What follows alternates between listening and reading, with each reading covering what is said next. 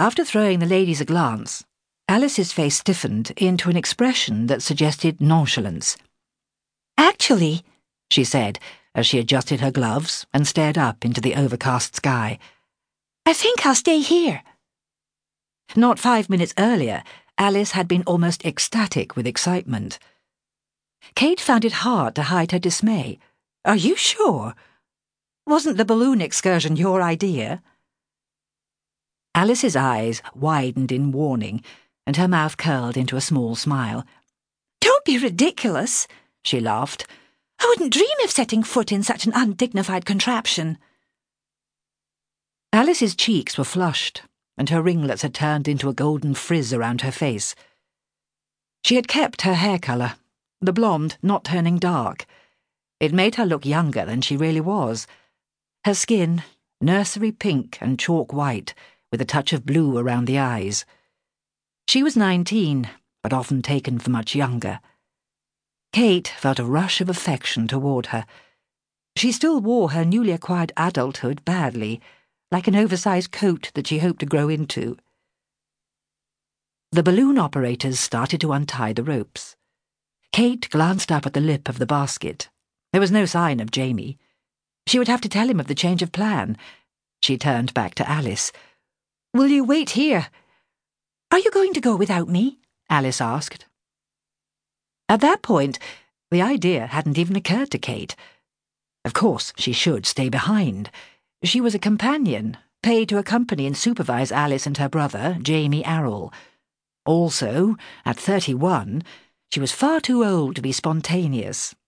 Worst of all, heights, steep ascents, and theatre seats in the upper circle all terrified her. And yet, as she had told herself in the carriage on the drive to the showground, she would get the chance only once in her lifetime, and so she must take advantage. Maybe I should, she said. Would you mind? No, don't remain on my account. And you'd be safe.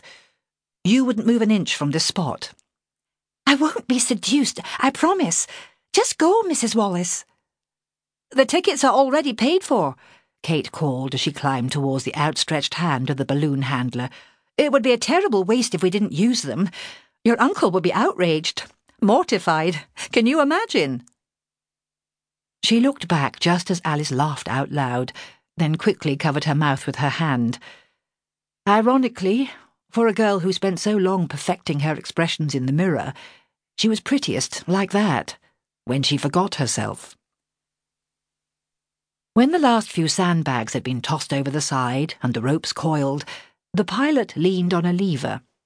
Air rushed into the brazier, the fire roared, and the balloon began to rise with the upward momentum of an air bubble through water.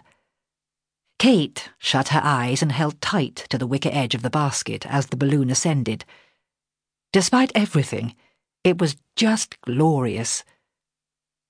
Eight years earlier, Cait had had no idea that she would end up here, rising into the sky above Paris, practically weightless, impossibly high. She had been married, settled, grounded. Her husband, Saul Wallace, was handsome and debonair. Their home in Glasgow was large and comfortable. Their shared future stretched out in front of them like the red roll of a carpet. There would be children, holidays, anniversaries. Saul was just thirty-two when his train left one side of the River Tay and failed to reach the other. It was three days after Christmas, December 1879, as Cait sat beside the fire and opened a novel, she had not known, how could she, that at that moment their life together was ending, that the Tay Bridge had collapsed, and Saul Angus Wallace was drowning in black water currents beneath several tons of hissing iron. The hot air balloon had reached the end of its chain and came to a sudden, jolting halt. She opened her eyes. The brazier roared. The balloon still floated in the air. The world was as she had left it Paris below and the sky above. For a moment she focused on breathing. She wouldn't let herself think about the empty space beneath the gondola. She wouldn't imagine the altitude they had reached. The other passengers rushed from one side.